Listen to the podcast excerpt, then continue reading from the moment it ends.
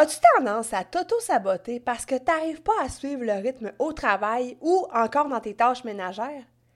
Ou même est-ce que tu as de la difficulté dans la gestion de tes finances? Si c'est le cas, ça pourrait très bien être des conséquences liées au TDAH. On en parle dans cet épisode. Si comme moi tu marches dans le chemin du TDA avec ou sans H, Focus Squad, c'est ta place. J'ai créé ce podcast pour t'aider à avoir plus de concentration, canaliser ton énergie, être l'ami de tes émotions et avoir un meilleur sens de l'organisation.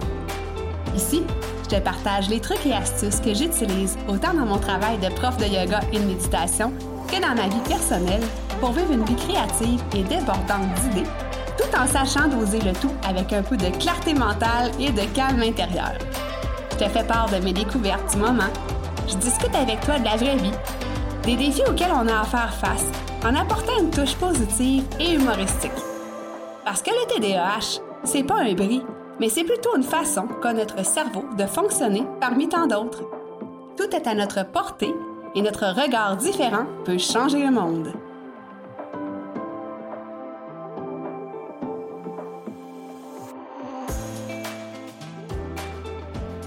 Salut, salut! J'espère que tu vas bien. Bienvenue sur l'épisode 141 du podcast Focus Squad, où est-ce qu'on va venir aborder certaines conséquences, comme j'ai marqué dans le titre, qui sont pas trop roses du TDAH sur la vie adulte. Évidemment, euh, cet épisode-là ne se veut pas négatif. Je te, le dis tout de suite, en fait, c'est pour t'éveiller, ouvrir tes yeux sur certaines certains, défis que le TDAH peut avoir sur la vie d'adulte, parce qu'on parle souvent de ceux des enfants, mais euh, je trouvais qu'il n'y avait pas grand-chose où, euh, oui, ça commence à se parler, mais il faut en parler encore plus, je pense, des conséquences potentielles d'un TDAH non adressé, bien évidemment, sur notre vie d'adulte. Avant qu'on euh, entre dans le sujet, j'avais envie de dire dans le vif du sujet, mais il me semble que je dis tout le temps ça. je t'invite, comme à l'habitude, à t'abonner au podcast euh, si ce n'est pas déjà fait. Puis euh, aussi de t'abonner euh, peut-être à la chaîne YouTube. Je commence à avoir de plus en plus de personnes qui m'écoutent aussi sur YouTube. Puis, ben, ça vaut la peine parce que tu peux me voir la binette et mes petites gestuelles. Euh, mais c'est correct aussi en podcast parce que je suis euh, très consciente qu'on écoute souvent des podcasts alors qu'on est en train de conduire, en train de faire le ménage ou encore dans notre bain, ce qui est mon cas parce que je suis une fan finie de podcasts. Là, pour euh, ce sujet d'aujourd'hui, j'avais envie de replonger un petit peu dans mon passé alors que je travaillais comme experte en sinistre dans une grosse compagnie d'assurance du Canada. J'ai travaillé là durant 13 ans. Je ne sais pas comment j'ai fait. non, j'ai quand même trouvé du plaisir euh, et ça m'a vraiment bien formé pour, euh, pour mon avenir, on va dire ça comme ça. Mais j'ai eu mon lot de défis ne sachant pas à l'époque que je vivais avec le TDAH. Donc, je soupçonnais mais je n'étais pas diagnostiquée, puis je n'avais pas fait de recherche à ce sujet-là. Je savais qu'il y avait quelque chose d'un peu différent, on va dire ça comme ça en moi, mais quoi exactement? Hmm, c'était pas tout à fait clair dans ce temps-là. Et là, pour te mettre dans le contexte, je travaillais dans un open space, yes, avec des paravents. Et euh, il y avait des gens de toutes parts, hein, des collègues de travail, euh, des téléphones qui sonnaient, des gens qui venaient à ton bureau euh, sans cogner à la porte parce qu'il n'y avait pas de porte. Donc, un environnement qui était, j'ai juste le mot émulsion, là, tu sais, ça, ça bouillonnait, là, ça parlait fort, ça parlait entre collègues, évidemment, et moi, je devais arriver à me concentrer, et à régler des sinistres. J'ai travaillé en dommages, en assurance de dommages automobiles. Il y avait beaucoup de dossiers qui tombaient comme ça sur mon bureau et je devais les régler, comme tous mes collègues d'ailleurs, si je n'étais pas une exception. On me payait pour ça. Mais euh, quand même, à me concentrer sur ma discussion avec mon assuré, Après ça, raccrocher au téléphone, écrire mes notes, euh, faire des paiements, bref, toutes sortes de tâches qu'un expert ou une experte en sinistre a à faire tout au long de sa journée. Alors que c'est un environnement qui n'était pas propice quand tu y penses avec le recul. Donc, j'ai eu énormément de difficultés à être ce qu'on disait à jour dans mon pending. Là, je sais que je te parle en chinois. Un pending, c'est un nombre de dossiers que tu as d'ouvert. Et tu ne veux pas que ton pending soit à 150 parce que à 150, tu t'arraches les cheveux sur la tête ou plutôt les tresses dans mon cas. Et c'était très difficile pour moi d'avoir un pending qui était bas, ça veut dire un nombre de dossiers ouverts qui était bas, donc d'avoir du temps pour travailler, bien travailler en fait mes dossiers. Parce que, euh, bon, avec le temps, j'ai développé des méthodes d'organisation, j'ai compensé, mais quand même, il y avait toujours euh, le stress au travail, il y avait toujours le rythme effréné des tâches, il fallait pas lâcher. Euh, donc, pour un adulte TDAH, c'est difficile un travail comme ça. Puis, je me sentais souvent, là, justement, à, la remorque. Euh, il y avait aussi l'auto-sabotage, je te dirais, qui se faisait. Hein, tu sais, la confiance en toi, quand, quand tu n'arrives pas, tu sais, tes collègues, on dirait qu'ils vont plus vite que toi ou ils comprennent des fois plus vite. Euh, bon, c'est sûr que, encore comme je te dis, avec le temps, l'expérience est là aussi, puis ça, ça aide à améliorer notre productivité. Mais quand même, j'étais pas productive comme j'aurais voulu l'être. Heureusement, j'avais des patrons super, euh, euh, comment je pourrais dire ça, super gentils, super compréhensifs. Je me suis jamais fait taper sur les doigts, mais c'était par rapport à moi-même, à ma performance, on va dire ça comme ça au travail, que des fois, j'avais des petites déceptions. Donc, je te raconte ça pour te dire que le TDAH a plusieurs conséquences sur la vie d'un adulte. Et euh, entre autres, on va commencer par ça, par le travail. Euh, ça a des impacts sur notre carrière quand on ne l'adresse pas. Euh, encore là, comme je te disais, ça peut être au niveau de garder un emploi stable, hein, parce que des fois, on peut être impulsif et on peut se fâcher et dire Ah, c'est pas pour moi, puis changer d'emploi, sauter sur des emplois qui finalement ne nous correspondent pas nécessairement.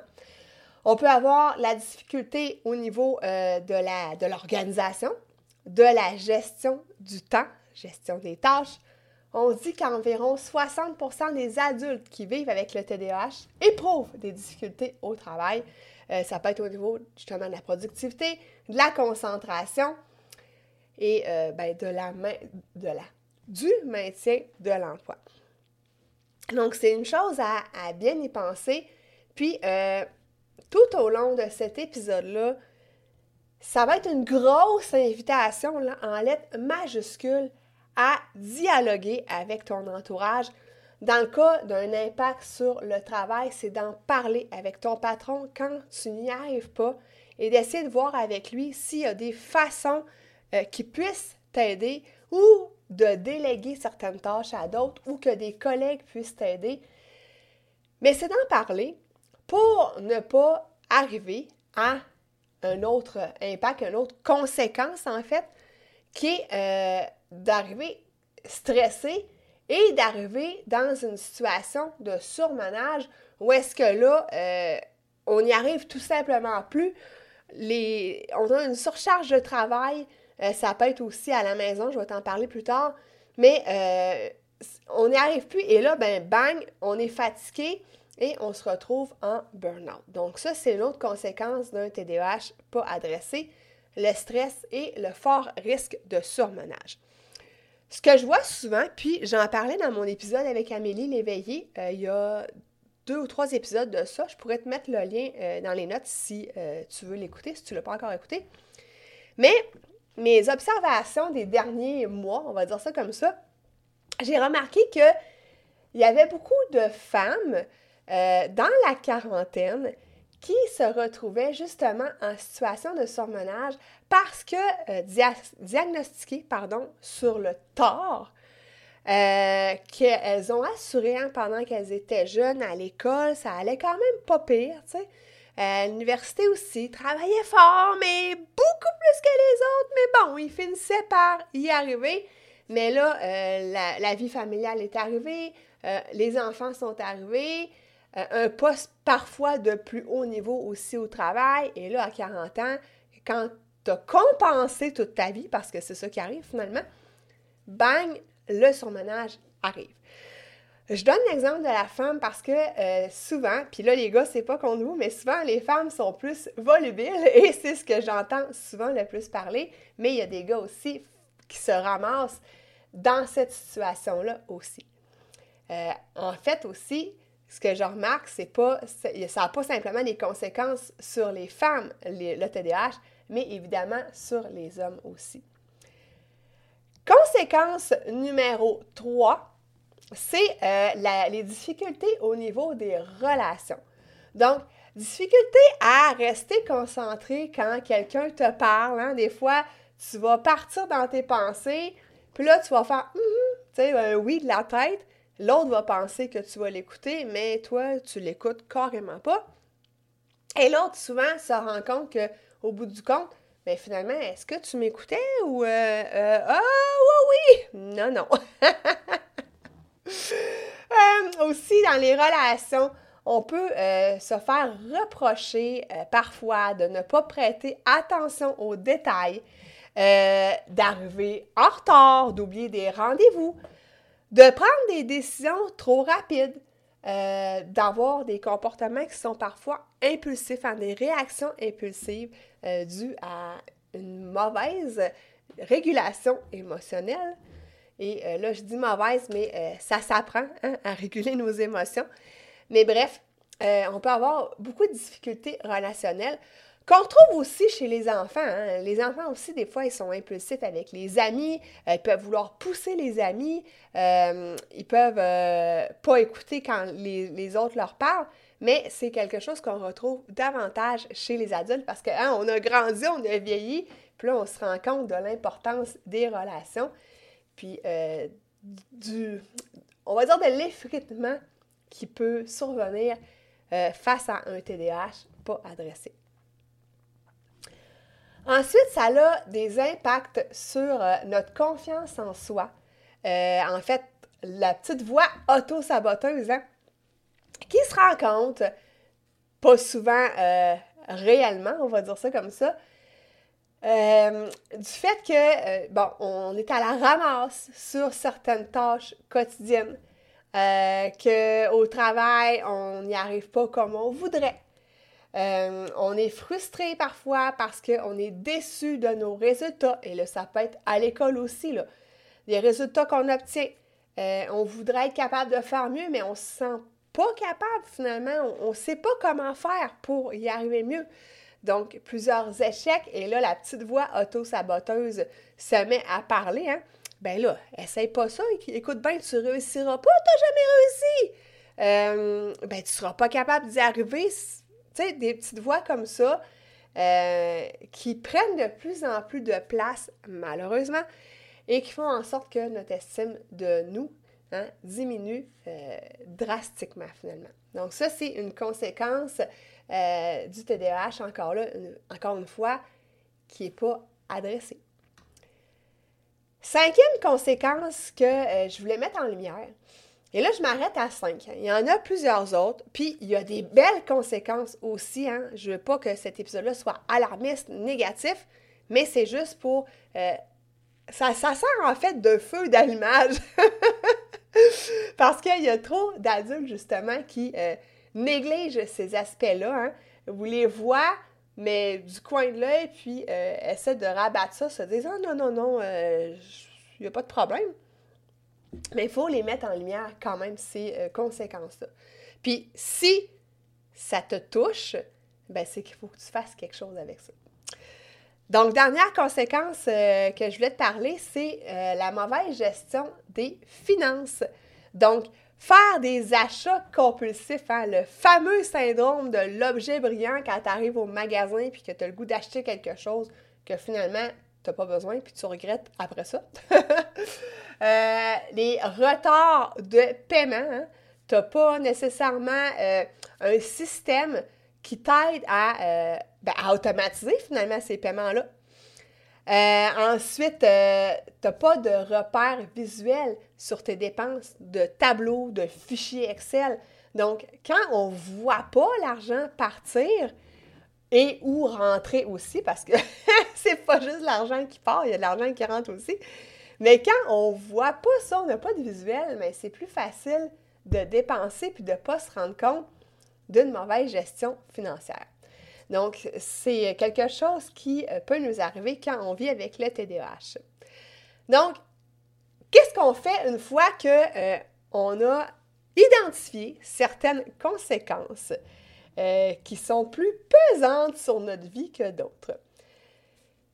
Comme je te disais en début d'épisode, cet épisode-là se veut en fait, je veux que tu parles du TDAH. Et là, on dirait que je, je t'ordonne Je veux que tu parles du TDAH. non, mais ce que je me rends compte, puis beaucoup en Europe aussi, c'est que c'est encore un sujet tabou. Puis écoute, on est en 2024. c'est encore un sujet qui est tabou. Mais il ne faut pas rester toute seule dans son coin. Il faut sortir de l'isolement, en parler à ton entourage, premièrement. Euh, te renseigner, voir si tu ne peux pas consulter un médecin pour avoir le diagnostic si tu soupçonnes un TDAH puis que tu ne le sais pas encore. Si tu le sais, ben écoute, pas nécessairement besoin du TDAH, euh, du, diagnostic, pardon. Mais bref, aller vers des gens, aller chercher de l'aide, que ce soit aussi au niveau de ta famille, dans les tâches ménagères, quand tu dis là, là, j'y arrive pas, là, il y a des piles de lavage partout, là, ben aidez-moi, par exemple, à plier ces vêtements-là. Aidez-moi peut-être à faire chacun votre lavage ou, euh, tu sais, essayer de, déléguer certaines tâches. Euh, peut-être s'engager un, homme ou une femme de ménage pour nous aider dans nos tâches quotidiennes. Bref, aller chercher de l'aide, comme je disais tout à l'heure aussi au travail, en parler à son patron si c'est au travail qu'on a des difficultés, euh, mais pas rester tout seul avec ça. Aller chercher aussi de l'aide au niveau de coach TDAH, par exemple, ou des psychologues, mais des gens qui comprennent la situation d'un adulte qui vit avec le TDAH et qui peuvent venir t'aider, te trouver des solutions, te trouver des, des pistes de réflexion puis des, euh, des conseils à mettre en pratique, en fait. Donc, c'est pour ça que j'ai fait cet épisode-là, euh, pour t'aider à adresser le TDAH et pas rester euh, seul avec ça dans ton coin, avec tes difficultés. Donc, maintenant, euh, autre, sujet, tu sais que moi, pour m'aider à justement m'organiser et mieux planifier, je vais te le montrer ici, j'ai créé l'année passée euh, le journal Daily Focus, qui est un agenda, mais un planificateur à la fois. Et là, bon, désolé si tu m'écoutes en podcast, euh, mais tu retrouves une page agenda avec laquelle tu peux aller inscrire euh, ton agenda quotidien, aller inscrire tes trois plus grandes tâches de la journée, tes plus petites tâches. Euh, il y a un endroit pour écrire hein, du journaling, faire des gratitudes, etc., etc. Donc, mon journal Daily Focus qui euh, m'aide énormément à me planifier, à avoir un visuel aussi. Hein, quand on disait un visuel pour les, la gestion financière, ça peut être un visuel de ton agenda aussi. Donc, le coucher sur papier, le, rentrer dans la matière, ça aide à moins oublier ses rendez-vous. Bref, pourquoi je te parle de Daily Focus? C'est parce que euh, j'ai envie de faire un tirage parmi toutes les personnes qui vont aller écrire un avis sur Apple Podcast, un avis euh, sur euh, justement le podcast Focus Squad, aller me mettre un 5 étoiles si le cœur t'en dit, et euh, parmi les personnes qui auront rédigé leur avis, je ferai un tirage à la fin du mois de janvier du, de mon planificateur Daily Focus. Évidemment, pour que je puisse te retrouver, ce serait important que tu mettes le nom que tu utilises sur Instagram pour que je puisse aller t'écrire. Ou encore, toi, écris-moi sur Instagram, fais-moi juste un petit coucou, dis-moi, hey, j'ai participé au concours juste pour que je puisse avoir le nom des personnes qui ont rédigé un avis et que je puisse euh, ben, faire mon tirage à la fin du mois de janvier. Alors voilà, l'invitation euh, est lancée. J'espère euh, avoir allumé un puissant feu en toi, un feu qui va t'aider à sortir, comme je te disais, de ton isolement, à demander de l'aide si tu en as besoin par rapport au TDAH, à l'adresser. Puis comme je te disais, c'est pas juste du négatif, évidemment, le TDAH. Je pourrais éventuellement faire euh, un épisode sur les euh, conséquences positives du TDAH. Mais euh, voilà, c'est ce que j'avais envie de te dire aujourd'hui. Je te souhaite une super belle semaine, puis nous, on se retrouve la semaine prochaine avec une entrevue. Salut!